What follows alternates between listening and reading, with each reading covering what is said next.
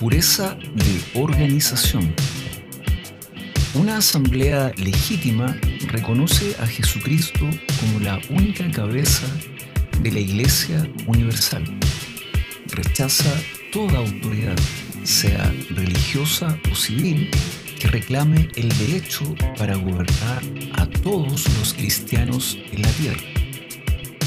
Tiene una pluralidad de ancianos.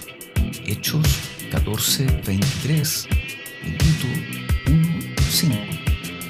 Los ancianos son los líderes espirituales de la iglesia, tales como pastores, evangelistas, misioneros, predicadores.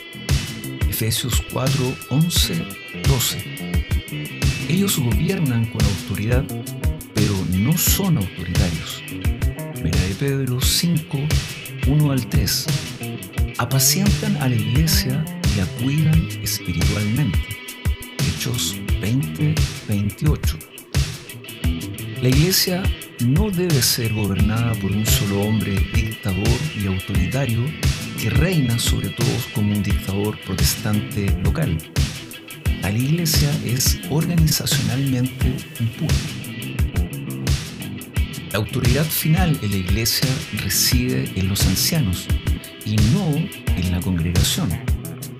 El reino de Dios no es una democracia. Se gobierna por Dios a través de los ancianos y no por votos de la congregación. El anciano es funcionario de Dios, no de la congregación. Hechos 20, 28, Primera de Tesalonicenses 5, 12, 13, Hebreos 13, 17. La iglesia local no tiene autoridad para decidir por sí sola lo que es buena y sana doctrina. Las dificultades doctrinales deben ser resueltas en el concilio, que consiste en todos los ancianos y misioneros asociados en la misma organización de iglesias. Los decretos de tal concilio son impuestos sobre las iglesias locales. Hechos 15, 1 al 31 y 16, 4. Ejemplo bíblico.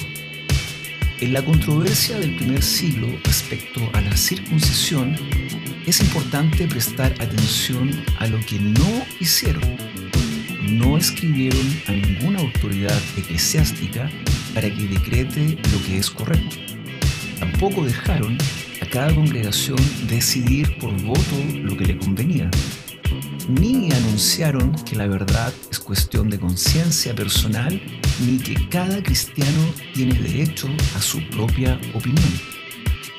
En la vida cotidiana de la iglesia, los ancianos deben trabajar en la doctrina y la enseñanza, vigilando que la sana doctrina se mantenga cuestiones controversiales que no pueden ser resueltas por los credos de la Iglesia se deben presentar al concilio de ancianos.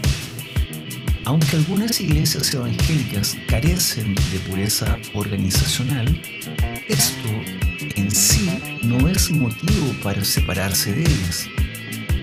Unas no han recibido ninguna instrucción en organización bíblica pero sirven al Señor con buen corazón. Cuestiones organizacionales no son tan importantes como cuestiones de doctrina o de pureza moral. Pero si la conducta de los líderes es autoritaria hasta el punto en que el desarrollo espiritual de un cristiano es estorbado, entonces puede ser legítimo buscar otra iglesia.